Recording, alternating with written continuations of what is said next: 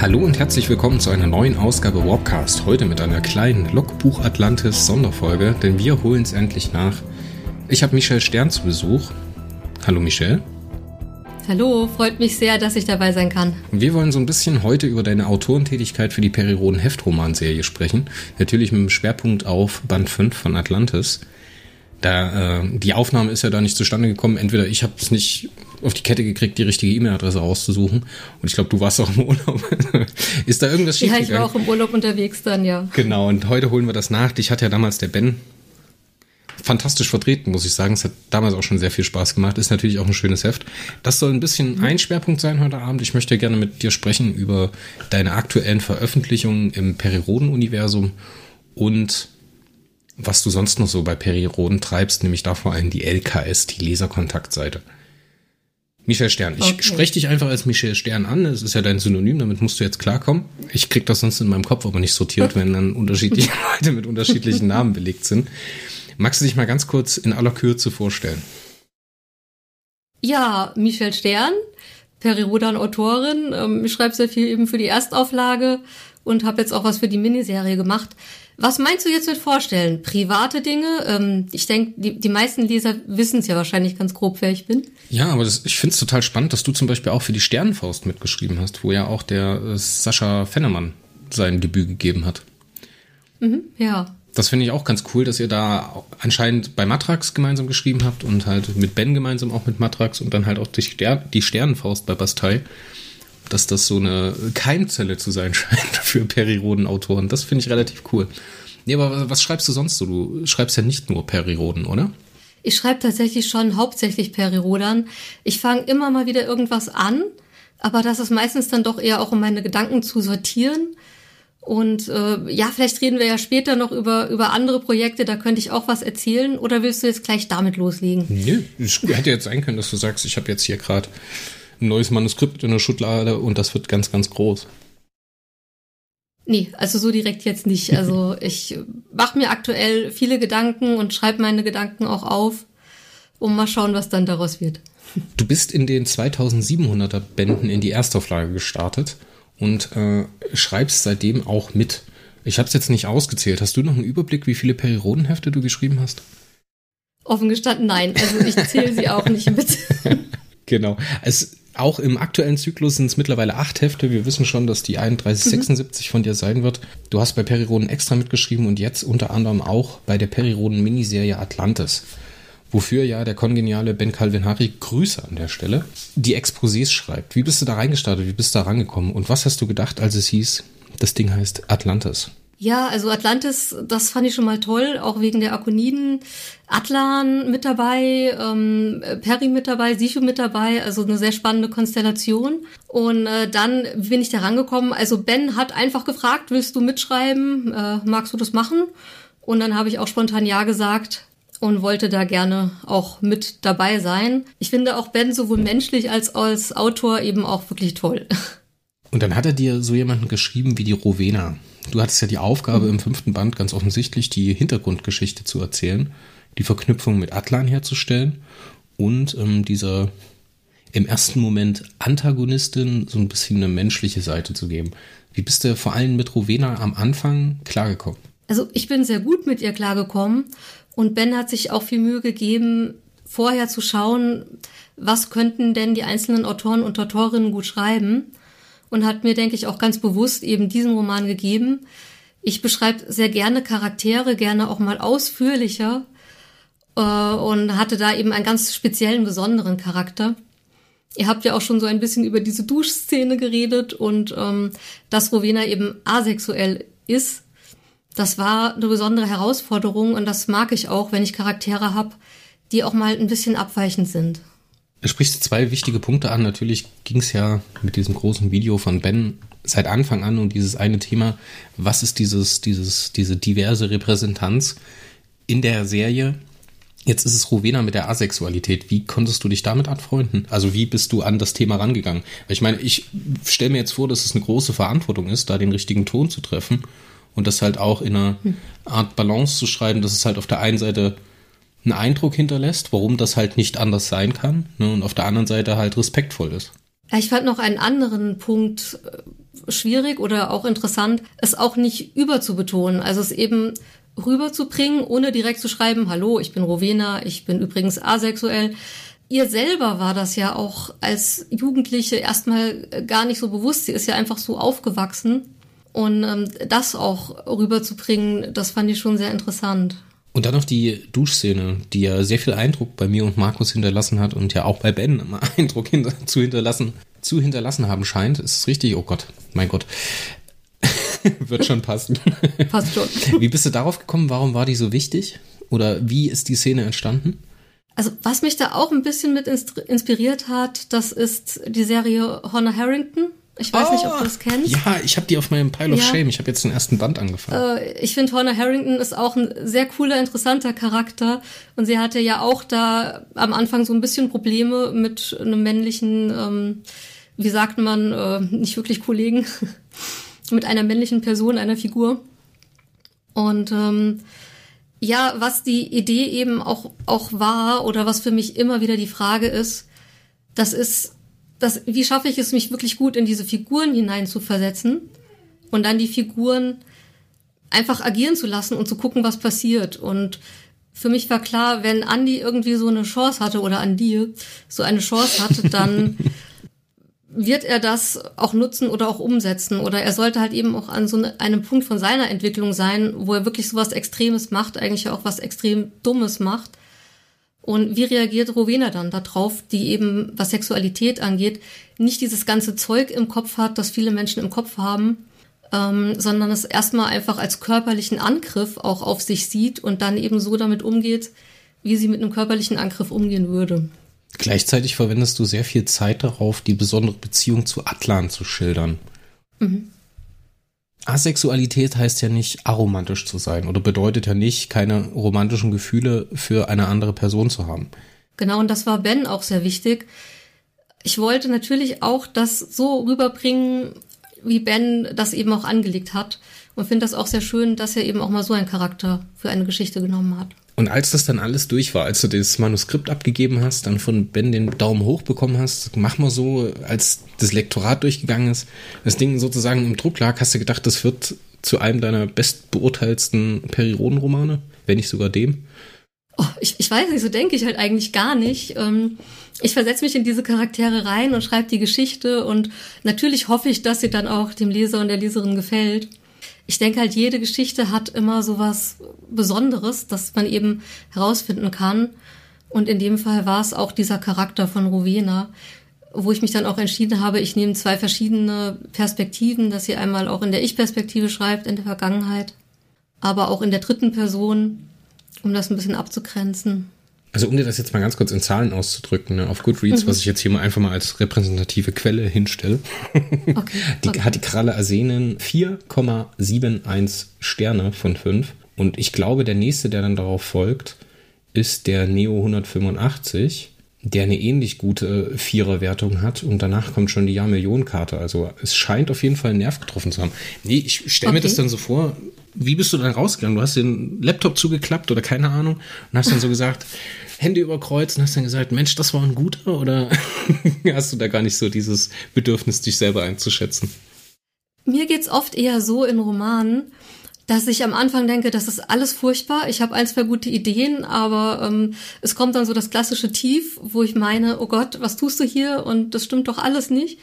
Und dann erinnere ich mich wieder daran, wie unlogisch dieses Gefühl ist und dass es überhaupt nicht stimmt, dass ich einfach weitermachen darf und dass es oft am Ende überraschend gut wird, sich die Dinge fügen und finden. Und meistens ist es dann auch so. Manchmal gibt's schon besondere Romane, die mir ja nochmal besonders gut gefallen und da gehört auch die Kralle Arsenen dazu, eben weil ich hier einen Charakter so beschreiben konnte und weil es auch in der Miniserie war. Ich denke, diese Duschszene hätte ich jetzt so in der Erstauflage vielleicht nicht geschrieben oder noch ein bisschen abgemildert. Aber in der Miniserie kann man es auch mal machen. Dann lass uns doch einfach mal so ein bisschen den Bogen schlagen zur Jahrmillionenkarte. Da mhm. hast du ja was ähnlich Eindrucksvolles gemacht. Und da würde ich jetzt mal gerne wissen, ob das die Duschszene der Erstauflage ist. Nämlich diesen Kniff mit Icho Tolot, der so überemotional ist und sich da mhm. in die Rettungsmission von, für Sichu Dorksteiger stürzt. Und dann sogar noch sein Planhirn abschaltet und dann halt total irrational ist. Kam das von dir oder war das im, im Expo? Nee, das kam von mir. Ich muss auch sagen, ich finde das dann interessant, wie es dann von außen wahrgenommen wird, weil ich mich eben tatsächlich mehr in diese Charaktere stürze und für mich Icho Tolot eben auch diese mütterliche Seite hat, also diese Übermutterseite. Übermutter ähm, ist ein gutes Obwohl er ja dieser Tank ist. Ne? Ja, klar. Also er ist ja, das ist ja gerade das Spannende an der, an der Figur eigentlich, dass sie so, so stark ist, so groß und trotzdem darf dann Perry Rhodan auf der Schulter sitzen und ist das Kleine und Und ähm, dass ich diese Seite eben auch mal wieder auspacken und, und betonen wollte. Ja, äh, er reagiert da schon sehr emotional eigentlich, auch, auch für sein Planien, das stimmt schon. Ja, damit hast du auf jeden Fall einen Nerv getroffen und was ich so gehört habe, war, ist das auf jeden Fall der Punkt, der den meisten aus dem Roman im Kopf geblieben ist. Ich, am Ende merkt man so ein bisschen, dass es nicht im Expo drin stand, weil dann so im Hinten raus so diese Konsequenz bei Icho Tolot fehlt. Und wir haben ihn ja bis jetzt noch nicht wiedergesehen in der ersten Auflage. Man weiß ja nicht, was das mhm. jetzt mit ihm gemacht hat. Genauso da mit dieser Verletzung, die er sich zugezogen hat. Scheint ja alles ja, also wieder in Ordnung zu sein. Ja, also das ist alles gut verheilt, das hat ja gut überstanden. Ja, der Sven Fesser hatte mir gesagt, er hätte befürchtet, dass du ihm jetzt hier den Icho Tolot abmurkst. Nein. Die Frau, die Icho Tolot mordete. Hm, wer weiß, vielleicht kommt das ja noch. Man soll ja nie, nie sagen. Man soll ja nie, nie sagen, genau. Doch nochmal zurück zu Atlantis und der Kralle Arsenen. Im Roman mhm. sind Perry, Sichu und Casey mehr oder weniger in die zweite Reihe gestellt. Ne? Der Fokus liegt ja ganz klar auf Rowena und mhm. ich stelle mir da die Rowena so als Flipperkugel vor, die so zwischen den unterschiedlichen Bumpern Sichu, Perry und Casey hin und her geschwurbelt wird und da die Informationen zusammensammelt und so auf diesem Selbstfindungstrip ist. Warum so? Warum nicht anders? Warum nicht aus der Perspektive Perry? Und diese klassische Geständnisszene, Rowena lässt die Hosen runter und erzählt, wie es ist. Ja, ich wollte ja ganz klar den Schwerpunkt eben auch auf sie legen und sie in vielen Facetten zeigen und eben auch, dass es auch glaubwürdig wirkt, ähm, aus ihrer Perspektive zeigen, warum sie sich auch mehr und mehr Perry und seinem Team ja eben auch öffnet. Also es ist ja so eine langsame Entwicklung. Du sagst das ja immer mit den Spoilern, also ich hoffe jetzt auch, es hört hier keiner zu, der das, den ich Roman glaub, der Zug ist nach der Duschszene jetzt abgefahren, oder? Ja, okay. Na, wir haben ja keine Details verraten, wir haben ja diesmal nur wirklich den Namen erwähnt. Aber gut, äh, ja, also dass man da eben tief in diese Figur reinschauen kann und mitbekommt, äh, was verändert sich in ihr und warum. Und deswegen wollte ich eben auch ganz viel sie zeigen. Ich würde sagen, dann lassen wir es mal gut sein für Perry Rhodan Atlantis Band fünf und schauen mal so ein bisschen in die Zukunft. Mhm. Im Zwischengespräch bzw. im Vorgespräch hat mir die Michelle schon erzählt, dass sie uns natürlich nichts über die restliche Geschichte von Atlantis erzählen möchte. Ähm, ich bin mir relativ sicher, dass wir uns nicht nochmal in Perry Rhodan Atlantis Kontext unterhalten werden hier im Podcast, ähm, aber auf jeden Fall in Bälde wird der Name wieder auftauchen in der Erstauflage, nämlich in Band einunddreißig sechsundsiebzig. Kannst du uns einen kleinen Ausblick geben? Ja, Band einunddreißig sechsundsiebzig, das schwarze Verwehen. Einen kleinen Ausblick geben. Äh, wo sind wir denn jetzt? Wie gibt man immer Ausblicke, ohne etwas zu verraten? Äh, spannende Abenteuer, äh, Raumschiffe, Außerirdische, äh, interessante Charaktere. Und ähm, Perry Rhodan ist auch dabei. Äh, was sagt dieses Schweigen? Also auch hier leider nichts. Na gut, ich habe mein Bestes gegeben. Dann kommen wir zum äh, weiteren großen Themenblock heute Abend, nämlich der Leserkontaktseite. Und das stelle ich mir spannend vor. Hast du es mal ausgerechnet, wie häufig dein Bild jetzt in ein Perry Rhodan-Heft gedruckt worden ist? Äh, nein. Ich meine, du begleitest es jetzt seit, seit wann? Seit zwanzig siebzehn? Mhm. Also auf jeden Fall jetzt schon eine Weile, ja. Auf jeden Fall schon eine Weile, genau. Ich bin genau. da auch ganz äh, Zahlen und Daten und ähm, ja, einfach laufen lassen. Also manchmal werde ich gefragt, wie alt ich bin, das weiß ich dann auch nicht. Das ist auch unwichtig, oder? Ja, also wie oft ich jetzt da abgedruckt wurde als Foto, keine Ahnung. Also jede Seite ist neu, jede Seite macht neu Spaß, die stelle ich neu zusammen. Und ähm, ja, es, ist, es macht auch immer noch Spaß mit den Lesern und Leserinnen. Wie viele Zuschriften bekommst du denn ungefähr pro Heft? Kann man das so ungefähr pro Heft runterbrechen, pro Woche? Ach, das ist schwierig, das pro Woche runterzubrechen. Ähm, oft ist es gar nicht mal so viel, so vielleicht fünfzehn oder zwanzig. Aber es hat natürlich eine sehr starke Variation. Also wenn wir jetzt quasi vermeintlich ein Cookie sterben lassen, dann können das auch mal ein paar hundert sein. Es kommt auch immer sehr auf den Roman an, wie viel dann da zurückkommt. Du machst ja dann auch immer eine Themenauswahl. Es ist ja auch nicht immer so, dass die, die Zuschriften zu den letzten Heften passen, Was sind denn für dich die Kriterien für gute Leserkontaktseitenbeiträge, die dann am Ende auch aus- abgedruckt werden? Ja, also ich möchte schon, dass möglichst vielseitig eben die Meinungen vertreten sind, Kritik ebenso wie Lob, was eben nicht geht, wenn es absolut unkonstruktiv ist. Ansonsten hat eigentlich jeder gute Chancen, da veröffentlicht zu werden. Also es ist jetzt nicht so, dass ich da speziell ähm, auswähle, was wir da nehmen oder nicht nehmen. Also du gehst dann auch nicht mit gewissen Themenkomplexen ran? Also wenn du jetzt sagst, okay, wir sind jetzt vier Wochen nach Cookies Tod, so jetzt kommen so langsam die Leserbeiträge dazu. Also das dauert ja immer ein bisschen. Also viele, immer, ja. viele Leserkontakt, also viele Leserbriefe sind ja immer eher so zehn bis fünfzehn Hefte zurück, so gefühlt. Genau, ähm, die Leserseite selber hat ja auch nochmal eine Vorlaufzeit. Also ich gebe die schon vorher ab, im Voraus. Und so entstehen dann eben auch sehr lange Wartezeiten da, teilweise zwischen den Heften und dann den Leserbriefen. Was sind denn die schönsten Momente auf der Lesekontaktseite? Kannst oh, du dich noch an, an den besten Beitrag, den du jemals gelesen hast, erinnern? Ach, ich kann es gar nicht so bewerten. Also im Moment finde ich es sehr schön, dass ich auch mit einer sehr jungen Leserin Kontakt habe. Übrigens ein sehr großer Atlantis-Fan auch. Und äh, sie schreibt mir auch wirklich ausführliche Mails und tauscht sich über alles Mögliche aus. Und das ist auch sehr schön. Die meisten Leser beziehen sich tatsächlich nur auf Perry Rhodan. Das ist ja auch gut und richtig so. Aber gerade wenn man dann merkt, da ist so viel Interesse da, sowohl an Perry Rhodan, an Atlantis, als auch an gesellschaftlichen Themen, das ist auch einfach schön. Hilf mir mal bitte für die Leserkontaktseite. In der Erstauflage nehmt ihr aber auch bloß Erstauflagen-Themen.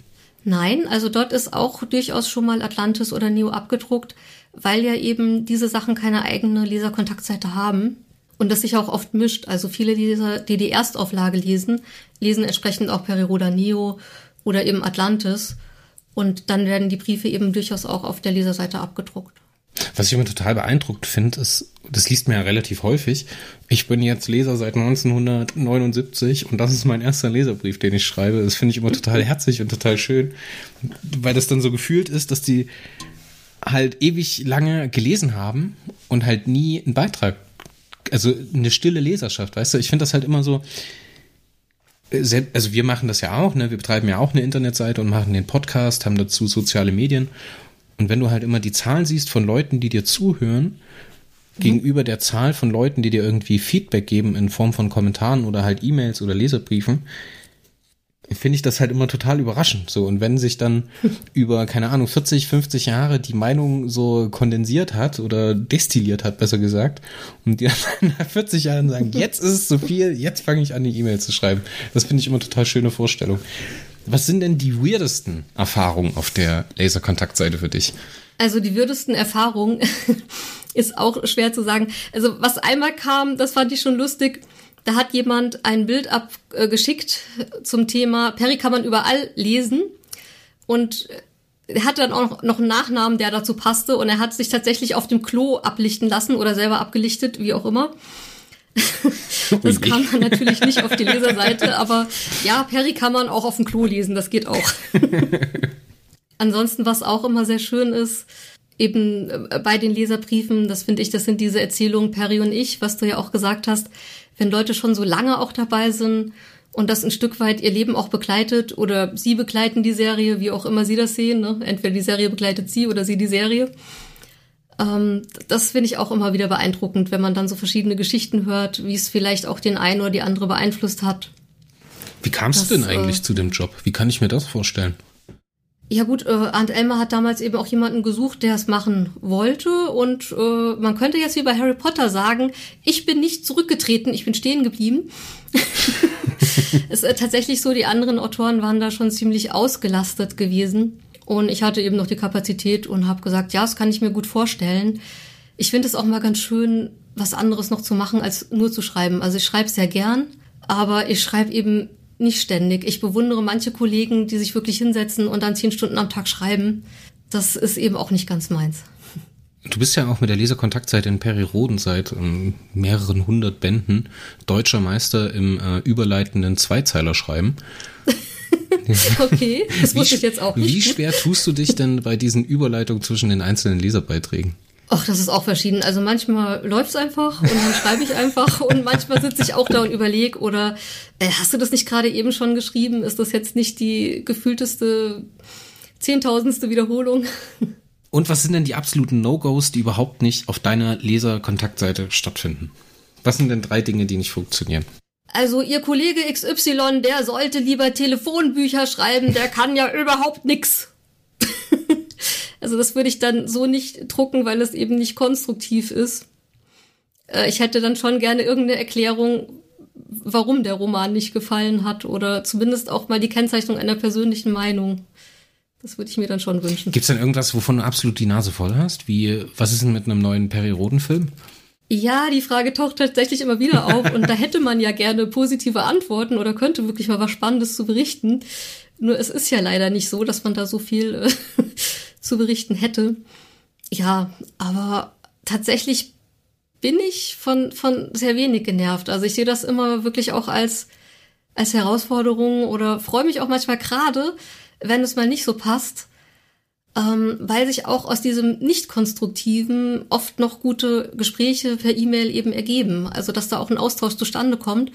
Und das finde ich manchmal ist für mich persönlich der größere Gewinn, Ähm, ja, als wenn immer alles so glatt läuft, weil man dann doch merkt, ja, man kann die Leute doch erreichen, wenn man auf sie eingeht, sich mit ihnen auseinandersetzt, sie ernst nimmt, sie nehmen mich ja auch ernst. Ja, warum soll ich es nicht ernst nehmen? Und selbst wenn mal erstmal nur ein Geschimpfe kommt, kann man sich drauf einlassen und kann dann trotzdem irgendwann zu einer Ebene finden, auf der man miteinander reden kann. Hast du denn jemals selber einen Leserbrief geschrieben? Und kannst du dich noch dran erinnern, was du geschrieben hast? Oh, also ich habe jetzt für Perry Rhodan noch nie einen Leserbrief geschrieben und ansonsten früher als Fan kam ich da auch nie so auf die Idee. Ich habe halt mehr amerikanische Serien gesehen, aber ich hätte Joss Whedon wahrscheinlich schon einiges auch zu erzählen gehabt. Ja. Also ich habe da volles Verständnis für. Ein Buffy-Fan. Ne, yes. Oder äh, vielleicht auch mal zu Enterprise oder ich weiß es nicht. Also ja, äh, wo ich dann auch dachte, wie kann man denn die Figur umbringen oder aus der Serie schreiben oder äh, in dem Fall eben ja streichen. Also ich kann es schon verstehen, einfach durch das Fansein, aber tatsächlich habe ich selbst keine dieser Briefe geschrieben. Dann würde ich sagen, das muss gut sein für heute Abend. Und äh, in bester Warpcast-Manier frage ich dich jetzt natürlich noch, gibt es irgendein Programm oder irgendein Projekt, worauf du unsere Aufmerksamkeit lenken möchtest, was dir sehr am Herzen liegt? Ja, ich habe noch ein privates Hobbyprojekt, nur leider ist es doch nicht so vorzeigbar. Und zwar habe ich mit einer Freundin zusammen einen Film gemacht äh, zum Thema Umwelt. Ist aber ein sehr lustiger Film aus der Sicht eines Hundes, genau genommen meines Hundes. Und der Film ist auch hauptsächlich in meinem Garten gedreht und ein bisschen außerhalb. Geht grob darum, dass der Erdgeist Gaia eben beim Hund auftaucht und meint, hier komm, wir müssten da mal was machen, äh, Klimakrise und so. Und der Hund hat halt keinen Bock drauf. Äh, und ich hoffe, dass dieser Film irgendwann auch so fertig ist, dass er mal einen Link hat und man ihn dann einfach kostenfrei im Internet auch anschauen kann. Also meine Freundin sitzt noch dran, die macht gerade ihre Ausbildung zur Kamerafrau und Cutterin. Also wenn es da irgendwas gibt, würde ich euch das auch gern irgendwie wissen lassen oder dass ich es mal auf die Leserseite schreibe oder irgendwie publik mache, dass es da was zum Angucken gibt, wen es interessiert. Diamond Quest, ein Hund wie du und ich, wir halten die Augen offen und wir freuen uns natürlich auch auf die einunddreißig sechsundsiebzig und noch äh, viele hunderte weitere Leserkontaktseiten. Michelle Stern, das hat mir sehr, sehr viel Spaß gemacht heute Abend mit dir.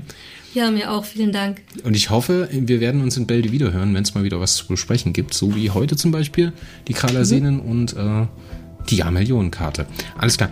Ich war Chris, das war Michelle und äh, ihr habt gehört den Warpcast in einer Logbuch Atlantis Sonderfolge. Auf Wiederhören. Tschüss. Tschüss.